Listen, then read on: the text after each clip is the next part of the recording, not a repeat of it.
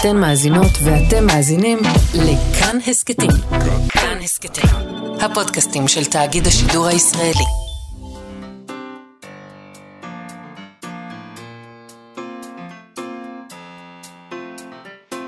מה שכרוך עם יובל אביבי ומה יעשה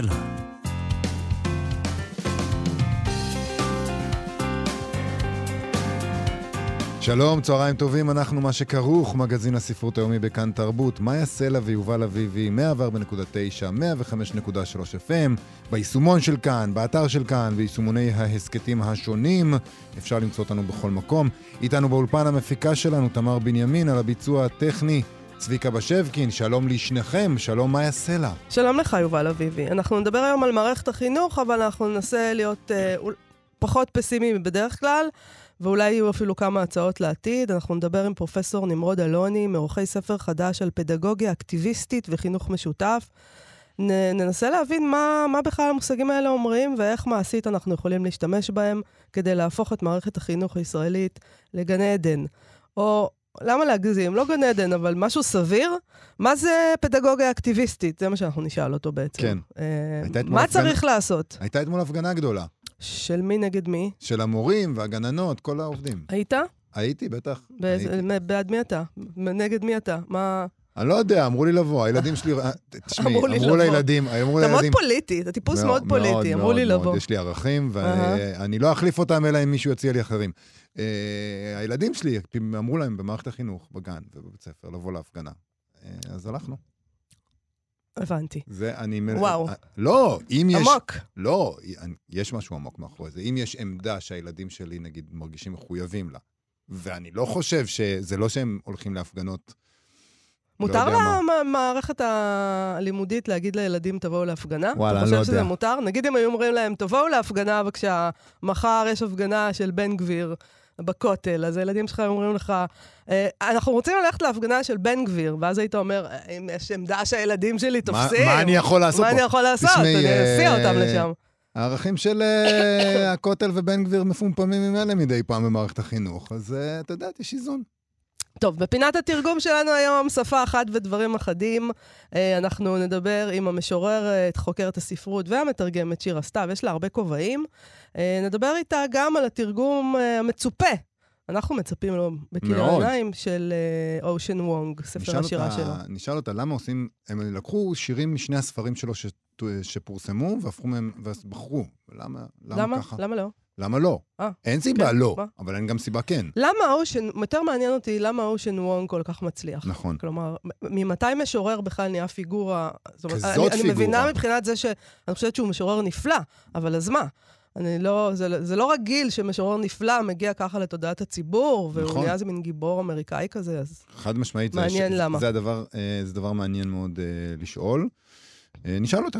כן. לפני כן, אבל, אה, אגב, כל ההפגנות ועניינים וזה, תרבות הביטול. Mm-hmm. כי נדמה שאין נושא אחר בימינו, אז זאת המנה היומית.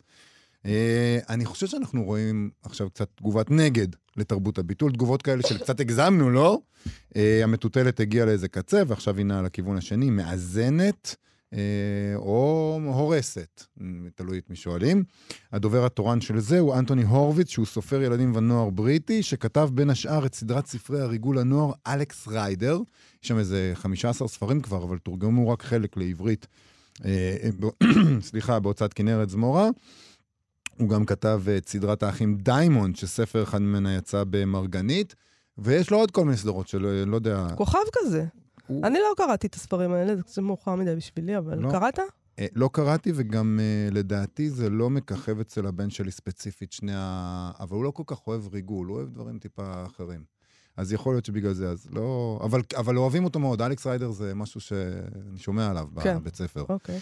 אמ, אז הוא השתתף, אנטוני הורוביץ השתתף באיזה פסטיבל ספרותי, והוא אמר שם ככה: הוצאות לאור של ספרי ילדים מפחדות יותר מכולם בכל הנוגע לתרבות הביטול. הוא אמר שהוא היה מזועזע מכל מיני הערות מהמו"ל שלו, שהוא קיבל על ספר חדש שהוא כותב בסדרת האחים דיימונד, שאמור לצאת uh, בשבוע הבא. נכון, הוא סיפר שהוא נאלץ לכתוב מחדש חלק ניכר מהספר אחרי שהסבירו לו מה מותר ומה אסור לכתוב ולומר. אבל הוא לא הסכים להגיד מה היו הטענות, מה, מה הוא החליף, מה, מה הייתה הבעיה שלהם. שזה הצימס, למה הוא אתה לא אמר, מדבר? הוא אמר שזה היה הטענות הרגילות. תראה, הוא לא רוצה להסתבך עם המו"לים שלו, בכל זאת. אז הוא אמר שזה היה... זה בעצם עוצרים את זה עוד לפני שזה קורה, לא נותנים לציבור לעשות בדיוק. את זה. המו"לים המצ- באים ואומרים, האורחים, בוא, זה בוא שלב, תשנה. זה שלב גרוע למדי, שבו, שבו הצנזורה מתחילה להיות עצמית, נכון. ומשם זה רק הולך ומידרדר. אגב, גם הוא, את יודעת, כוכב כזה של אה, סדרות אה, מצליחות. הוא יכול להגיד לא. כן, מהמם. יכול, אני אחפש לי מו"ל אחר, סבבה חבר'ה, תודה שלום. לא עשה, שכתב מחדש. נכון. אה, לפי מגזין טיים, שם זה פורסם, הוא אמר, מה שקורה לכותבים הוא מסוכן ביותר. מילים מסוימות מוחבאות, מחשבות מסוימות נאסרות, פעילויות מסוימות נאסרות, ואז הנה הוא נתן רמז על מה מדובר שם. לרוב זה קשור למגדר או לאתניות, או באופן כללי בהתייחסות להתנסויות של אחרים. זאת אומרת, לא לכתוב, אם אתה גבר לבן, אז לכתוב על משהו שהוא לא גבר לבן. נכון. הוא אמר גם שזה לא על ביטול או על כעס, אה, זה על הפחד שכל יוצר צריך ל- ל- להרגיש היום, אם יש להם בכלל את התעוזה לכתוב. אסור לאלץ אותנו לעשות דברים מהפחד שתתעורר סערה בטוויטר. ברגע שאתה מכניס את הכותבים למנהרה הזו, כל החברה תלך אחריהם וניוותר בחשיכה. מפחדים אפילו לחפש את האור, וזה הכיוון שאליו הולכים, כך הוא אמר. אבל הוא לא התנגד, הוא רק אמר, אבל הוא הסכים לשינויים. כן. הוא הלך לחשיכה, ואז הוא אמר, חבר'ה, זהירות, אנחנו הולכים לחשיכה. כן. יפה. הספר המדובר נכתב בזמן הסגרים של מגפת הקורונה, והוא הוא עוסק באחים דיימונד, ניק וטים קוראים להם. הם כאן בלשים פרטיים כזה, והם מחפשים בספר הזה אחרי גאון מחשבים, במרדף שמסבך אותם עם איזה קנאי ימין קיצוני מרושע, ועדת מעריציו. מעניין מאוד. מעניין מאוד. שהמו"ל היה... אבל הצורך, חבר'ה, חבר'ה, בואו רגע נחשוב על העניין הזה. הם עלו על הקפיטול, אז אולי אה, לא... אבל למה לא רוצים לפגוע ברגשות? אנחנו אחרי הכל מדינה חופשית, ולכל אחד מותר לעלות על הקפיטול. נכון. אנחנו, למה שנתנגד? לא, אני חושב לעצמי שאתה כותב דבר כזה, אחרי הקפיטול הם יעשו, ייקחו מטוס, החבר'ה יבואו לבריטניה ויעלו על מה שעל המו"ל. הם יבואו אליו וימוטטו אותו. נכון, אין לו כוח לזה. למי יש כוח? אם היו אומרים לי, תקשיב, אם אתה פותח את הפה, אז החבר'ה של הקפיטול באים, נכנסים אליך הביתה, אני הייתי אומר, בסדר, אני אסתום. אני אסתום לא, היום. כל, כל הרעיון הוא שזה עובד, כי אם אין לך. גב, אם אתה אדם בלי גב, ורובנו הם אנשים בלי גב, אנחנו כן. סתם קמים בבוקר הולכים לעבודה, אין לנו צבא, נכון. אז אין לנו יכולת להתמודד עם דברים מהסוג הזה. אה, אי אפשר פשוט. אמ, מה שקצת מוזר בכל הקטע הזה, אה, זה שהורוביץ תמה במיוחד על כך שזה נעשה עם ספר ילדים. הוא אומר, זה אפילו, זה ספר ילדים, זה לא ספר למבוגרים. אה, בזמן שאנחנו יודעים שספרי הילדים והנוער זו הזירה הכי סוערת כרגע מבחינת תרבות הביטול בספרות. אה, כאילו על המבוגרים ויתרנו, ועכשיו אנחנו רבים רק על הילדים. שם זה קורה, אין מה להתפלא בעצם שזה הגיע אליו, אולי צריך להתפלא שזה הגיע רק עכשיו, בספר ה-14 או ה-15. תשמע, אני חושבת שבאופן עקרוני זה טוב uh, להמשיך ולהתפלא על זה, וגם, uh, אתה יודע, אנחנו כל הזמן מדברים על זה, אז אתה היית יכול להגיד, בשביל מה לדבר על זה? כבר דיברנו על זה אתמול ושלשום. נכון. טוב להמשיך להתפלא ולדבר על זה, ולא להתרגל לזה. Uh, אתה יודע, אם כבר מתרגלים לזה ולא ממשיכים להתפלא אז, אז, ולהתנגד, אז הם ניצחו. זה, זה הניצחון שלהם, ש, אני חושבת. זה מי- מרגיש כאילו הם ניצחו בכל מקרה כבר. לא. לא? מה פתאום? יש קרב עכשיו. מי שזה לא יהיה, שמנסה לגרום לנו להוציא מה, מהספרים אה, מיעוטים ולהט"בים, או מצד שני, מנסה לשכתב את ההיסטוריה. יש, יש מישהו כזה. יש קרב. ואנחנו נלחמים אה, בכוחותינו המאוד מאוד דלים. אם אין אפשר לנו- לקרוא לזה מלחמה. כי אין לנו צבא. אין לנו הלוואי צבא. שהיה לנו צבא. כן, אוקיי. תשמע. או, או, או גרילה, משהו כזה. או, גם- זה מוצא חן בעיניי עכשיו מדברים בשפה גרילה שלך. ובקבוקים, ונאגור אותם, ונראה מה קורה בסוף. תשמעי, אבל הקפיטול הם גריל, בקבוקי סוג של זכוכית, אם גרילה. אתה מבין למה אני מתכוונת. הקפיטול הם החבר'ה שעלו לקפיטול. נכון, נכון, נכון. אז אולי הם בעצם אנחנו גרילה. בעדם. לא, אבל זה היה, היה, היה, זה, היה בזה משהו מרגש במופע הזה, אני מודה. לחלק של מי שמחבב, אה, מתי את יבטלו הגרילה. אותנו? זו השאלה הנשאלת פה. אם נמשיך לדבר, זה יקרה. אה, טוב, תשמע, מה- משהו פחות אה, מצחיק, או בכלל לא הרבה אפילו. פחות. מודי ברון נפטר אתמול, זה עצוב עניין נורא. מאוד מאוד מעציב. אנחנו נשמע עכשיו שיר מתוך פרויקט שלו ושל יוסי פרץ, שנקרא יוסי ומודי עושים שירים. זה פרויקט שהם הקליטו לפני שנתיים, או הוציאו לפני שנתיים. חלק מהשירים לפחות הם עשו אותם בזמן הקורונה. אנחנו נשמע את קול של שקט של פול סיימון, שמודי ברון תרגם לעברית. אה, הפיקו יוסי פרץ ומודי ברון, הם גם שרים. בואו נשמע אותם.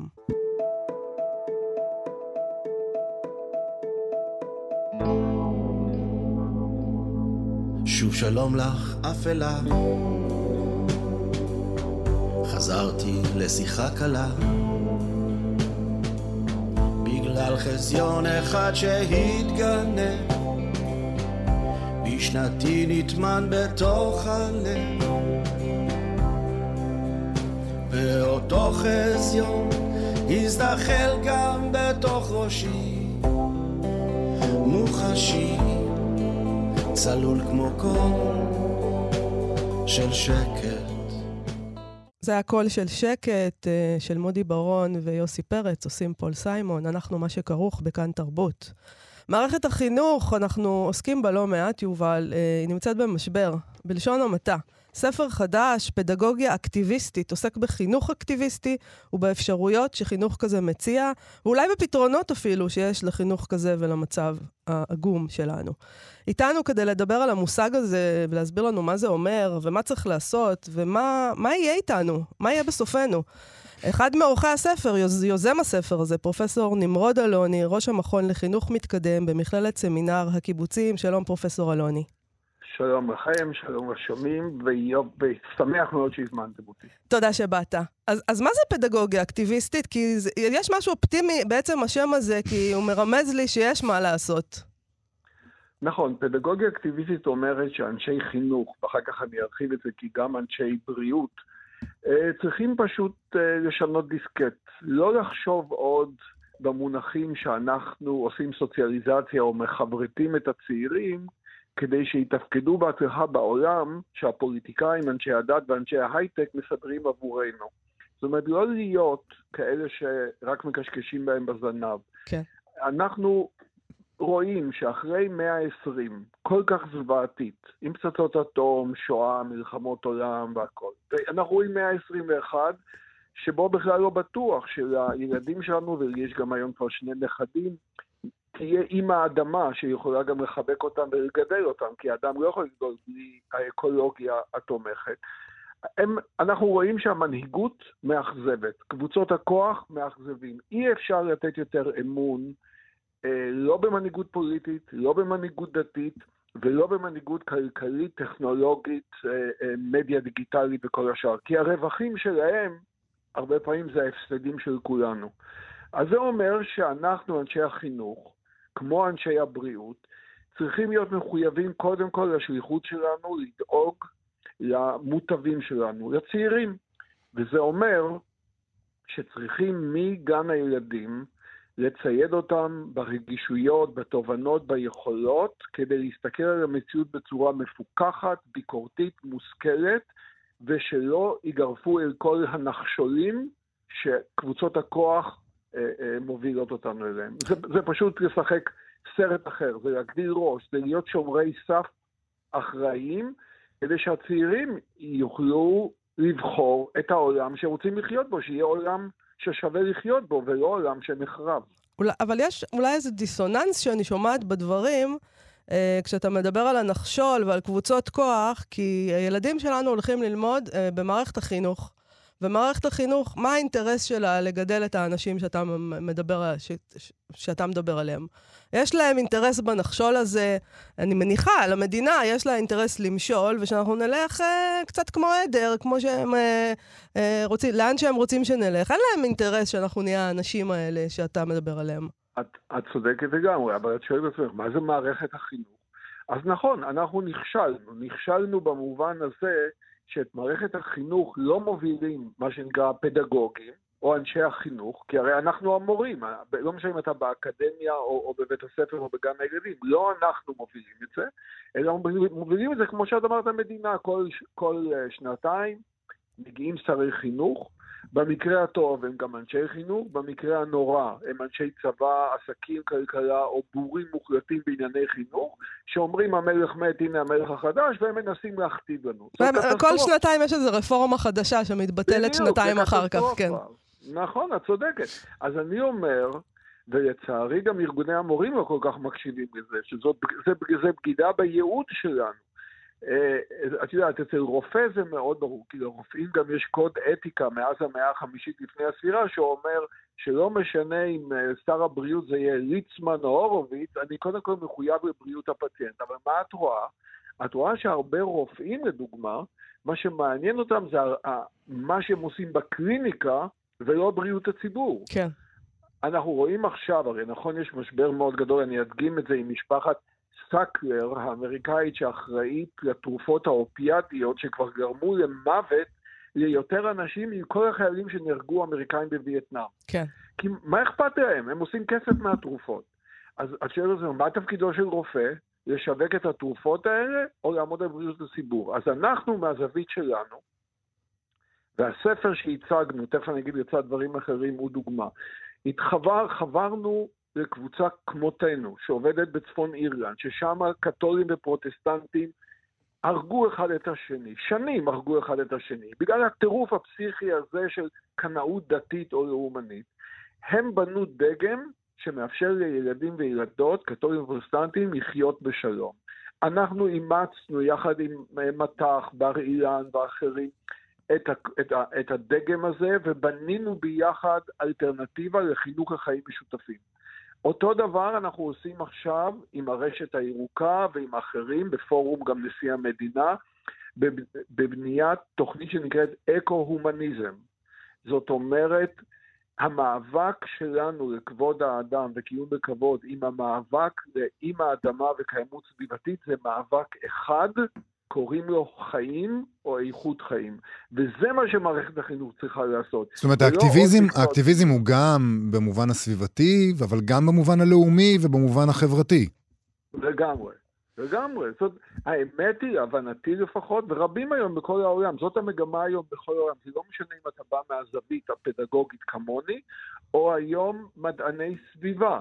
הם מדברים היום, תראה, למשל, אנחנו עובדים עם פינלנד, פינלנד עשרה צעדים לפנינו. הם קוראים לזה עבודה חינוכית שדואגת, הם קוראים לזה Sustainable Futures, גם לאדמה, לכוכב לכת ארץ, וגם לחברה. זאת האחריות שלנו. היום יש, חינוך ערכי צריך להיות הדבר אחד. מה הם היום מערכות הטבע ומערכות החברה? שהוכיחו את עצמם, שדואגות לקיום בכבוד לכל אדם ולמערכות הטבע. זה מה שצריך לעשות. אז בואו נדבר רגע על הספר, ומה המאמרים, כן. באיזה זוויות המאמרים שערכתם תוקפים את ה... אולי המילה תוקפים זה לא... מתייחסים לסוגיות האלה. אה, מה הם מציעים? מה, מה בעצם כתוב בספר? מה כתוב מיני, במאמרים? אוקיי, אז יש ככה, אם אני מדבר, אני אנסה לעשות צדק רגע אחד עם כולם. אם אנחנו מדברים על צפון אירלנד, הם באמת מתוך הניסיון שלהם החליטו להקים קמפוסים משותפים שאליהם מגיעים תלמידים קתולים, פרוטסטנטים, נאמר פעמיים בשבוע, ולומדים נאמר ספורט, כימיה וספרות ביחד. ולאט לאט המורים והתלמידים דרך הקמפוסים המשותפים האלה בונים טוב משותף מסוים ומודעות של שלום ושכנות כזאת. אנחנו, אז זה פחות או יותר מתואר מהזווית של הצפון אירים, הם תיארו איך עושים כזה דבר, איך מתגברים על סטריאוטיפים, על עוינות וכולי. אנחנו בארץ, חברים וחברות מ... שעובדים עם בתי ספר יהודים וערבים ממט"ח, המרכז הטכנולוגיה החינוכית, יחד עם חברה מבר אילן, גם לנו היה חשוב, אני, אנחנו קבוצה חילונית מסמינר הקיבוצים, אנחנו עובדים בר אילן יותר דתית, אבל גם לנו היה חשוב לבנות את השיתוף. איך בונים ביחד, ויש כל מיני דגמים. עכשיו, בין הדגמים, אתם יודעים, גם בארץ כולם יודעים, כמו בתי ספר כאלה שנפגשים מדי פעם לעבודה משותפת, דתית חילונית או יהודית ערבית, יש גם אה, למעלה מעשרה בתי ספר בישראל דו-לשוניים. זה עוד דגם, כן. יהודי-ערבי. כמו נווה שלום, כמו עמותת יד ביד. אז אנחנו, ב, ויש מהזווית של פסיכולוגיה, איך מתגברים לעזאזל על השנאה, על העוינות, על, על שלילת הנרטיב של האחר. לקחנו המון זוויות ראייה, חלקם אקדמיות, חלקם אקטיביסטיות שצמחו מהשטח מבתי ספר, וניסינו להציג. אגב, גם, יש גם מדרום אפריקה, שהרי אנחנו יודעים, לבנים שחורים, אפרטהייד, זה סיפור מהסרטים, או לא מהסרטים, החיים אמיתיים, ויש גם דוגמאות של חבר מהולנד, מה עושים עם מיליוני פריטים. שמגיעים מתרבויות מאוד שונות, לא כל כך מצליחים להשתלב בתרבות האירופאית הדמוקרטית, איך משלבים הומניזם, דמוקרטיה ורב תרבותיות.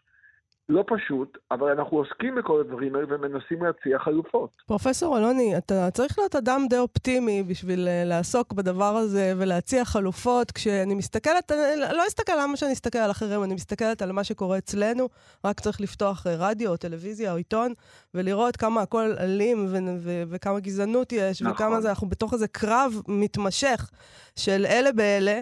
ו- וכמה מערכת החינוך היא בעייתית, ממש נכון. נורא. ואז אתה מדבר את כל הדברים היפים האלה, זה אומר שאתה נכון. אופטימיסט uh, גמור. אני, תראה, אני אומר לך ככה. אני מקנא קצת, ב, יש ארגון שנקרא רופאים ללא גבולות, כן. שקיבל גם פרס נובל. אנשים שברופאים לזכויות אדם או רופאים ללא גבולות, בדיוק כמו פדגוגים אקטיביסטים מהסוג שלי, אנחנו לא אופטימיים במובן שבאמת הולך להיות יותר טוב, כי באמת המציאות היא שלא נהיה יותר טוב. האופטימיות היא ללא קשר לעובדות. Mm. מי שבחר להיות מחנך, ואני עבדתי תקופה גם כמדריך בבית סוהר, חצי שנה גרתי בבית סוהר והדרכתי אסירים בשיקום אסירים, ו- ו- ושנתיים בקריית שמונה בהדרכת חבורות רחוב, ואין לזה שום קשר כמעט למציאות. זה משהו בילט אין באישיות. אתה קם בבוקר ואתה מנסה לעשות מה שאפשר במרחבים שאתה יכול, טיפה לשפר את המציאות. במובן הזה, עכשיו, אני רק רוצה לומר שלמרות שמצד אחד יש את ה-DNA האופטימי, מצד שני המציאות היא, כמו שאת אומרת, ממש לא מסבירת פנים, כן. לפעמים קורה שגם הטוב מנצח. לפעמים קורה שגם בג"ץ יעשה צדק. לפעמים קורה שבסוף תקום מדינה יהודית, אולי גם תקום בסוף מדינה לפלסטינאים ויש שלום בין שני העמים. אי אפשר לדעת. אנשים גדלו תחת דיקטטורות בדרום אמריקה והיום הם חיים פחות או יותר תחת דמוקרטיה. אז שווה לקום בבוקר ולא להתחשבן יותר מדי, אלא לעשות פשוט מה שנכון. ואיכשהו לא להיכנס לדיכאון, לקחת ציפרלקס ולנסות לא רגע, אני אכניס אותנו עוד יותר, הנה, אני באתי עם הדיכאון.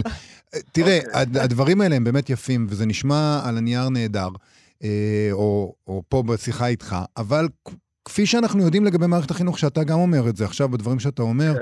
זה לא הולך להיות ה- ה- הקו המנחה שלהם בשנים הקרובות, ונוצר הרבה פעמים רעיונות נורא נורא יפים כאלה, מחלחלים לשכבות ממעמד סוציו-אקונומי מאוד מאוד מסוים, לבתי. ספר חצי פרטיים, לחברות uh, ממקומות מבוססים, שבהם... מלכתחילה הבעיה היא הרבה פחות חמורה, ושם זה נעצר, זה לא מחלחל לתוך המקומות הקשים, שבהם הבעיה היא הרבה יותר חמורה ואקוטית. האם זה לא, האם זה משהו שמדברים עליו גם כן? איך אנחנו פורצים את המסגרת הקטנה הזאת של ליברלים שמעוניינים במסרים האלה? כן, כן. תראה, קודם כל אתה צודק לגמרי, לגמרי, לגמרי, לגמרי. אין, אין, אין, איש, לא, איש לא יחלוק על מה שאמרת. אה, תראה, ברמה האישית, אני סירבתי, וגם החברים שלי הקרובים, לעבוד למשל בבתי ספר פרטיים או חצי פרטיים, שהם מגדילים את הפערים בין, השיר, בין השכבות השונות. זה עניין של החלטה. ברמה העקרונית, תראה, אני מכיר את שרת החינוך הנוכחית, אני מכיר אותה מהתקופה שהיא הייתה סטודנטית, שאגב כתבה עבודה על חינוך לשלום, mm. כולל, כולל סיפרה לי שהיא לימדה את הדגם האירי, צפון אירי, של המאבק הקתולי וכולי.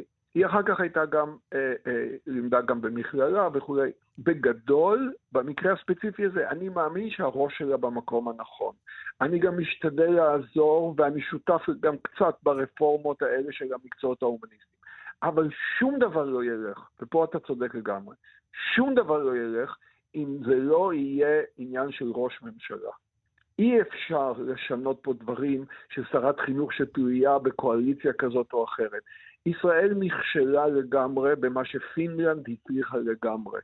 לשים את החינוך בראש סדר הקדימויות, לקבוע את מקצוע ההוראה כמקצוע מבוקש, ולשבור את הקשר הנורא בין מעמד סוציו-אקונומי להישגים בלימודים.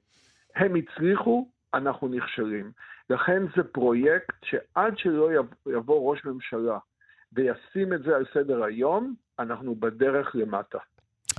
אני רוצה לשאול אותך, אפרופו הרפורמה, שאתה אומר שהיית קצת מעורב בה, אז בוא תרגיע אותנו קצת. האם אנחנו באמת, אה, ההיסטריה של, חלקנו מהדבר הזה, שביטלו אה, את בחינות הבגרות בספרות, למשל, והמשמעות של זה, כפי שאנחנו מבינים, שפשוט לא ילמדו ספרות, אה, מה יהיה על מדעי הרוח? אנחנו לא צריכים לדאוג? אני, אני, לא בטוח, אני לא יודע. אני, תראי, יש דברים שאני בתור איש חינוך ופילוסוף מנסה לא להיות נחרץ מדי, כי אני גם לא, לפעמים אנחנו לא יודעים. היוזמה בגדול היא חיובית. שיעורי ספרות בימינו, כמו שיעורי היסטוריה בימינו, שמכוונים לבקיאות בחומרי גלם ולהקיא את החומר בבחינה, זה כישלון. זה יוצר שממה, דיכאון וייאוש אצל המורים והתלמידים. אני תמכתי בגדול ביוזמה שמאפשרת למורים לבוא עם האישיות שלהם ועם הנשמה ולחבר את זה לחיים האמיתיים שלהם ושל התלמידים, ולאפשר ללמוד ספרות, היסטוריה ולימודי תרבות בצורה הרבה יותר חווייתית, משמעותית, כדי לגרום להם להתאהב בדברים. אם אתה לא התאהבת בספרות והיסטוריה ותנ"ך, נכשלת. זה לא עניין של בקיאות, זה להתאהב ולהפוך את זה לחלק משמעותי מחייך. אלא מה, ואת צודקת, בניגוד לי, שאני לא בטוח שאני צודק, למשל פרופסור אריאל הירשפלד, למשל פרופסור דן מירון, כתבו שזה אסון. כן. ואני לא, לא תוקף אותם, כי הם מדברים גם על ההקשרים האחרים. כי אם אתה מבטל את הבגרויות רק במקצועות ההומניים ומשאיר את האחרים, אתה, זה כמו עם תקציב, אתה בעצם בזה הודעת שהם פחות נחשבים. זאת אומרת שיש צדק גם במה שהם אומרים. אז קשה להכריע. אני חושב שאם מבטלים בגרויות, אז צריך לבטל בגרויות בכל הדברים. אם משאירים בגרויות, צריך להשאיר בגרויות כמעט בכל הדברים. שיטות ההוראה חייבות להשתנות. פשוט נשבר לי הלב, וגם לכם בטח, לראות ילדים, תלמידים ומורים מרגישים שיממון, דיכאון וייאוש במקצועות ההומניסטיים שאמורים להדליק אותך אל חדוות חיים הכי גדולה שיכולה להיות. נכון, זה נכון. חד אה, משמעית. על זה לפחות אנחנו יכולים להסכים, על שברון הלב. פרופסור נמרוד אלוני, ראש המכון לחינוך מתקדם במכללת סמינר הקיבוצים, דיברנו על הספר אה, פדגוגיה אקטיביסטית, יש אותו באנגלית. תודה רבה נכון. לך על השיחה הזאת. כל טוב. להתראות. עכשיו, שפה אחת ודברים אחדים. מה שכרוך בכאן תרבות, חזרנו. על מות האימפריה, אלה הוא מלוקס יובל, ויובל מנדסול עם מילים של אה, ינקלה רוטבלילט. אה, מות האימפריה. נדמה לי שזה הולם גם את השיחה הקודמת שלנו, אבל עכשיו אל מקומות אופטימיים הרבה יותר בפינת התרגום שלנו, שפה אחת ודברים אחדים. היום אנחנו מדברים עם המשוררת, החוקרת והמתרגמת, שירה סתיו, שבקרוב יראה ספר שירים של אושן וונג בתרגומה בהוצאת אסיה. שלום, שיר, שירה סתיו. אהלן, היי יובל. אה, קודם כל, אנחנו נורא שמחים, אנחנו מחכים לספר הזה. גם אה, אני מאוד. והאמת היא שאנחנו כבר, אנחנו כבר uh, חווים את הספר הזה איתך כבר זמן מה בפייסבוק שלך, נכון? כן, את, שנים. התחלת, התחלת לשחרר, זה גם סופר מעניין, לשחרר ככה תרגומים של שירים עצמאית, שתרגמת עצמאית, נכון? לגמרי עצמאית, כן. מה פתאום החלטת לתרגם אותו? ככה? אה, מתוך אהבה. פשוט מאוד. אבל איך הגעת אליו? זאת אומרת, לפני, לפנינו, לפני שאנחנו ידענו מי זה אושן וונג, את כבר, את, את גילית לנו אותו בעצם.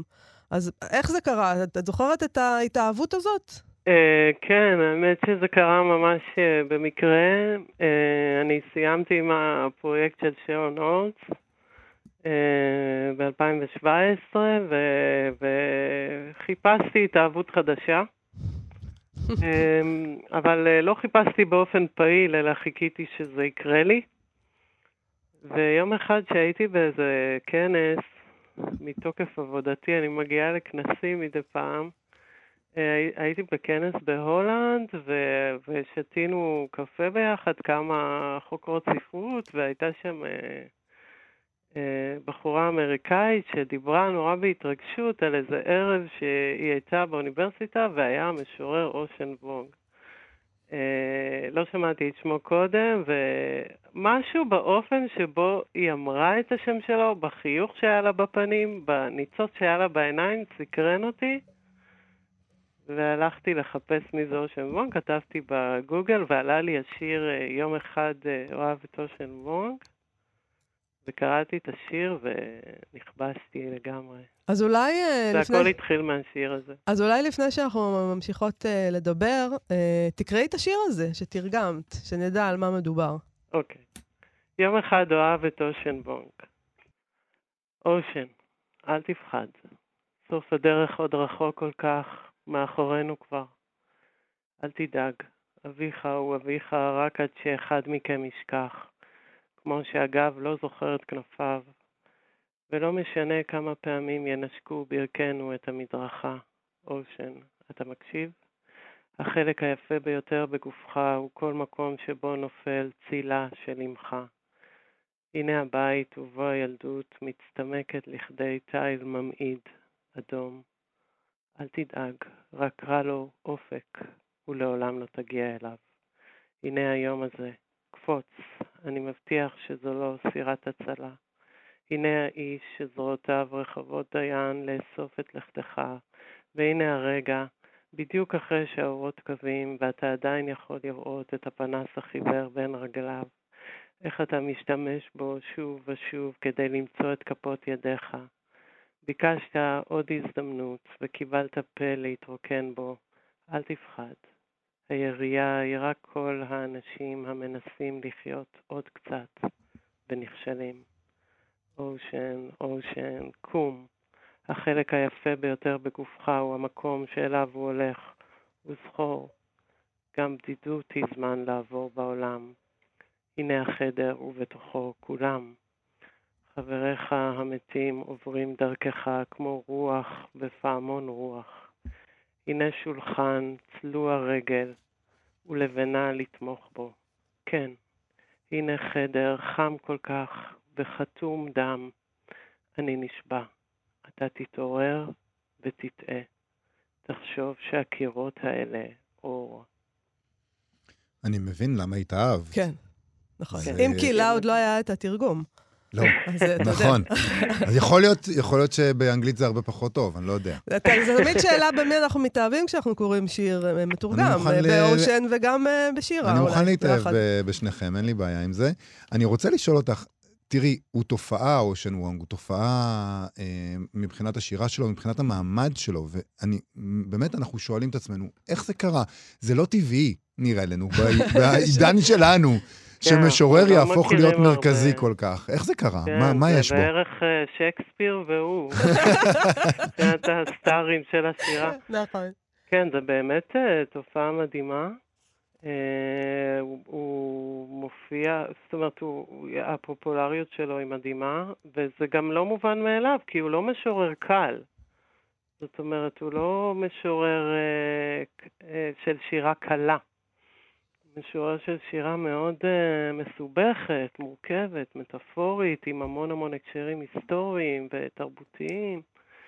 אה, אז זה באמת מעניין. אני חושבת שה... זאת אומרת, כמו שאני רואה את זה, הסיבה להצלחה שלו היא פחות ה... הגאונות אה, הפואטית שלו, זאת אומרת, ברור שגם זה חלק מהתמונה, ויותר קשורה באמת לטיימינג ולמקום התרבותי שלו ולתפקיד שהוא ממלא כרגע בתרבות האמריקאית ובאופן שבו היא גם מקרינה על שאר העולם, כי הוא מצליח לא רק באמריקה, אלא הספר שלו תורגם לשפות רבות מאוד. הספרים, לא רק הספר. אז מה זה הקול הזה אה. ש- שהוא מתאים עכשיו לאהוב? אני, אני חושבת שזה, תראו, הוא, הוא בעצם הפ... צמח והתגלה והפך להיות מאוד פופולרי בעידן טראמפ. הספר הראשון שלו, ספר השירים השיר, הראשון שלו יצא ב-2016, שזה גם השנה שבה, אם אני לא טועה, טראמפ נבחר. ואפשר להסתכל עליו בתור הדמו, דמות הנגטיב של טראמפ, כאילו זה, זה ההפך הגמור, ומהבחינה הזאת הוא מציע משהו בדיוק לכל ה... אה, הוא מציע משהו לתרבות, ההיסטור... לתרבות האמריקנית שכל כך אה, מבוהלת ממש... מהחזון שטראמפ מציע לה, כן? אה, יש בו משהו כל כך שונה, אה, כל, כל מה שהוא מגלה מבחינה, כי, הוא, כי אפשר להסתכל על הדמות שלו בתור מין אה, צומת תרבותית של שאלות של, אה, של גזע, של מגדר, כי צריך להגיד שהשירה שלו היא מאוד קווירית גם. אה, של מעמד, של הגיר, הגירה ופליטות, של מלחמה, כי יש לו את הסיפור האישי ברקע של, שהוא בן של פליטים מווייטנאם. ושל, ו, וגם האופן שבו הוא תמיד בוחר לא רק uh, לכתוב על עצמו, אלא תמיד להשתמש באופן שבו הוא כותב על עצמו כדי לדבר על השאלות הגדולות, גם השאלות העכשוויות, גם השאלות ההיסטוריות, וגם השאלות של העתיד, שהן מאוד מאוד uh, מעסיקות אותנו היום. את... Uh... אקולוגיות. את יצרת קשר איתו? הוא קיים בעולם, הוא באינסטגרם, אני עוקבת אחריו. את... אני עוקבת אחריו באינסטגרם, למרות שאני ממש רוצה להפסיק, כי נמאס לי כבר מכל הסטריות הזאת. אמ, אבל לא יצרת איתו קשר בנוגע לתרגום, כל מיני שאלות, כל אני, הדבר הזה. אני לא נוהגת ליצור קשר עם... אה, אני, לא, אני עשיתי את זה בשלב מסוים, אבל זה אה, כי, כי היה לי איזושהי בעיה לפתור, שניסיתי לפתור. אבל זה, הוא כנראה העביר אותי ישר לסוכנים שלו, הוא לא הגיב mm. למכתב שלי, וזה בסדר גמור מבחינתי, אני מאוד מכבדת את זה. לא יודעת איך הייתי מתמודדת אם הוא, היה מגיב. אמ, אבל אה, לא, אין לי שום היכרות אישית איתו, ואני גם לא מחפשת היכרות אישית. זאת אומרת, מבחינתי ההיכרות שלי איתו היא הכי אינטימית ואישית שיכולה להיות, זה היכרות עם השירים שלו. ומהניסיון שלי, ההיכרות עם האדם עצמו היא לא תורמת. היא יכולה או להזיק או לפתוח איזה מרחב אחר, אבל היא לא תורמת להיכרות עם השירה בשום צורה. אני רוצה לשאול אותך בכלל, בקשר לתרגום, אה, בעצם אנחנו מפנטז... כאילו, כשאנחנו חושבים על תרגום, אנחנו חושבים על מו"ל, שרוכש זכויות לתרגום של ספר מסוים, ובוחר אז, יש לו פול של מתרגמים ומתרגמות, ואומר, אה, אוקיי, הוא יתרגם את הספר הזה, היא תתרגם את הספר ההוא שקניתי. אבל זה לא המקרה שאת מתארת כאן, זאת אומרת, ו- ונדמה לי שזה לא פעם ראשונה שזה קורה לך. שיש, שאצלך זה הפוך, את מביאה את הספרים, כן. איך כאילו, איך זה קורה אה, אצל, אצלך? טוב, אני, אני ממש לא רואה את עצמי כמתרגמת מקצועית. אה, אני מתרגמת רק אה, דברים שנורא תופסים אותי ושאני מאוד אוהבת ושיש לי איזה דחף אה, לא ברור לשמוע אותם במילים שלי, בשפה שלי.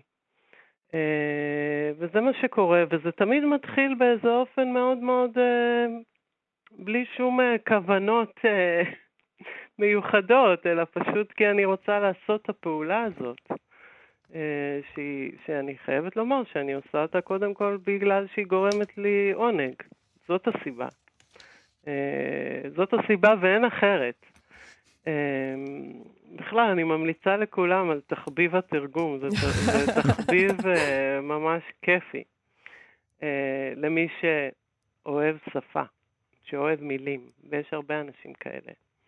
זה, זה, זה, אה, זה משנה אותך כחוקרת, כמשוררת? כי הרי הדברים האלה נורא מתערבבים. הרבה פעמים אנשים אומרים, אני ערכתי ספר, אז לא יכולתי לכתוב באותו זמן וכולי וכולי. זה מתערבב לך? זה, זה, זה מתנגש לך? אה, לא יודעת אם מתערבב ומתנגש, אבל זה בהחלט איזשהו אופן של, אה, איך לומר, לשחות בים השפה, כן?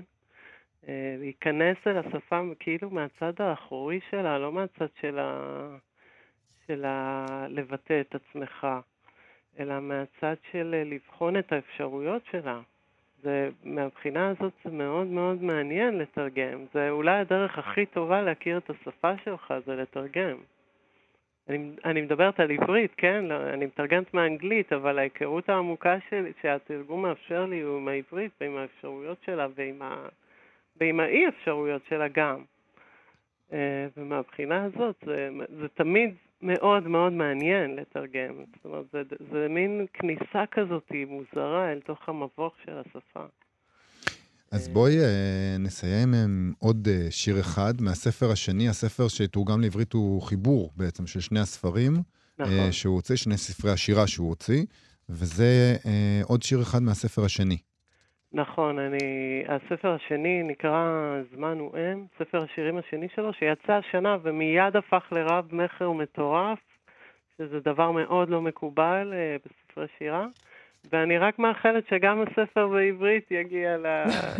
נאחל לך. אם אפשר, במונחים מקומיים. והשיר נקרא מלכת הנשף האחרונה באנטרקטיקה.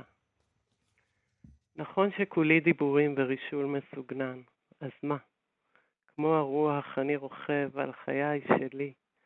אורות ניאון משתקפים בכתמי רטיבות החיות הדרוסות ברחוב שבו התנסיתי לראשונה בחטא הטוב. אני רוצה לדאוג לפלנטה שלנו, כי אני זקוק לבית קברות יפהפה. זה נכון, אני לא משורר, אלא ברז תת-מימי. עם בוא השיטפון ארים את ידי, שידעו במי לראות. השמיים מבזיקים, הים נחשף, אני עצמי, הגיהנום, כל מי שכאן. לפעמים אני הולך למסיבות רק כדי לנדנד את רגליי על אדני חלונות גבוהים בין אנשים. הנער הבוכה במכוניתו אחרי המשמרת במקדונלדס ביום ראשון של פסחא. איך הוא מנגב את עיניו בחולצתו לקול רם המשאיות הגדולות מן הכביש הבין-מדינתי. החשיכה האהובה עליי מכל היא זו שבתוכנו, אני רוצה לומר לו. וגם, אני אוהב איך שבשנאה הזה אתה נראה כמי שמוכן למלחמה. גם אני מוכן למלחמה. אם תהיה לי הזדמנות שנייה, אני בוחר בחיים שבהם אני מנגן בפסנתר בחדר נטול גג, קלידים שבורים, סונטה של באך כמו פסיעות מהירות במורד המדרגות, בזמן שאוויר רודף אחר אמי דרך אינסוף העלים של ניו אינגלנד. אולי ראיתי נער בניסן בגודל ארון הקבורה של מפלצת, בוכה בסינרו השחור, וידעתי שאף פעם לא אהיה סטרייט. אולי כמוכם, הייתי אחד מאלה שאוהבים את העולם יותר מכל, בזמן שאני צולל מטה במכונית המהירה שלי אל שום מקום. נפלא. אתה רוצה לקחת כל שורה מפה ולתלות אותה מעל איזשהו חדר. שירה סתיו, תודה רבה לך על השיחה הזאת, ואנחנו מחכים בקוצר רוח לספר הזה. אה, תודה. תודה רבה. להתראות. ביי. אה, אנחנו אה, נמשיך עם סטטוס ספרותי של הסופרת תמר מרין, שכותבת לקראת שבוע הספר המתקרב. מבקשת מאיתנו להיות קצת, עם קצת יותר חמלה לספרות. חמלה? לא? לא יודעת, תקרא את מה שהיא כותבת, לא יודעת אם הייתי אומרת חמלה. זהו, עשיתי עוול, כבר עוד לפני שקראנו, כבר עשיתי עוול. אולי חמלה, בוא נראה. בואי נראה, נקרא. אז היא אומרת ככה, אה, היא אומרת, לקראת שבוע הספר המתקרב, אני רוצה לומר משהו על כתיבה ונדיבות. אולי נדיבות. הנה, נדיבות. וחמלה זה לא זה לא אותו דבר. וגם למה אני עושה את זה? היא הגדירה את זה ממש יפה. טוב בשורה הראשונה, אני תודה. חייב כאילו להגדיר מחדש. לא, כתיבה רק ונדיבות. רק מראה מה אתה חושב על נדיבות. כן, נו. היא כותבת ככה: אין שורש שנוא עליי בשפה העברית כמו שורש ד' י' ק'. כן, כן, תחסכו את ההסתלבטות. לא אוהבת לדייק את הרגשות, ולא אוהבת לדייק את המחשבות, ולא אוהבת גם לדייק את המילים. כן, אוהבת מילים לא מדויקות. הן מרגיעות אותי הרבה יותר מאשר מילים מדויקות שמסתירות מאחוריהן כוונות לא מדויקות. גוף יצירה של סופר חי, פועם, כזה שנופל וקם, שעובר גלגולים כאלה ואחרים בחיים ובכתיבה, לא צריך להיות מדויק. הוא יכול לכלול יצירות יותר מהוקצעות ופחות מהוקצעות, ניסיוניות, ספרים מינוריים וספרים מסחריים יותר, וגם הצלחות וכישלונות. לכל האומנים הגאוניים שאני מכירה היו כאלה. להיצ'קוק היו סרטים שהם יצירות מופת וסרטים איומים, מרושלים, נפילות. לעגנון יש יצירות יותר מפותלות ומסורבלות, פחות נגישות ופחות מרגשות. לא כל הסיפורים של קרבר היו טובים. לנשים פחות סולחים את חוסר הדיוק. נשים צריכות להיות מדויקות בלבוש, ומדויקות ברגש, ומדויקות במיניות. לא להגיד יותר מדי, לגנוח רק במידה הנכונה, שאף שכן לא יקרא למשטרה. גם על יצירות פחות מדויקות של נשים לא סולחים. רק לקרוא את התגובות המצקצקות על שידה ושידות, הרומן השני הפחות מדויק של רחל איתן, שבו היא עפה בלי לדפוק חשבון. רק לקרוא איך דן מירון כתב על לאה גולדברג בערוב ימיה, כשגם הרשתה לעצמה לכתוב מילים פחות מדויקות. אז מה אני באה להגיד? תהיו נדיבים כלפי הכותבים שאתם אוהבים, בעיקר כלפי הכותבות. תפסיקו לדרוש מהם דיוק, תהיו רחבי לב, כי הכתיבה, כשהיא באה מכוונות טובות ומתוך יכולות של ממש, היא רחבת לב, היא נדיבה, היא נותנת אמון בקורא שייתן לה את המרחב שלא היא זקוקה, שלא יקפד את ראשה. תשמע, זה מזכיר לי חברה שלי שאמרה לי לאחרונה, תהיי סלחנית, יש לי חולשות. ואני עניתי לה, גם לי יש חולשות, אני לא סלחנית, זאת החולשה שלי, זה מה שאני יכולה להגיד. כשמבקשים אה, נדיבות בהקשרים האלה, זה, זה לא התפקיד של הביקורת, אה, נדיבות, בסדר, לא כולם מבקרים, חלק לא. מהאנשים סתם קוראים. היא לא כתבה את זה לסתם אנשים שסתם קוראים. אה. היא דיברה כאן על, הביק... על המבקרים. בסדר. אז עם זה אנחנו נסיים בהחלט. להיום. תודה רבה לתמר בנימין המפיקה שלנו ולצביקה בשבקין שעשה את הביצוע הטכני. בואו אתם ואתן לבקר בעמוד הפייסבוק שלנו וגם בעמוד הפייסבוק של כאן תרבות. אה, אנחנו נפרדים עם הקינקס. כיאה ליום הזה. נכון. להתראות.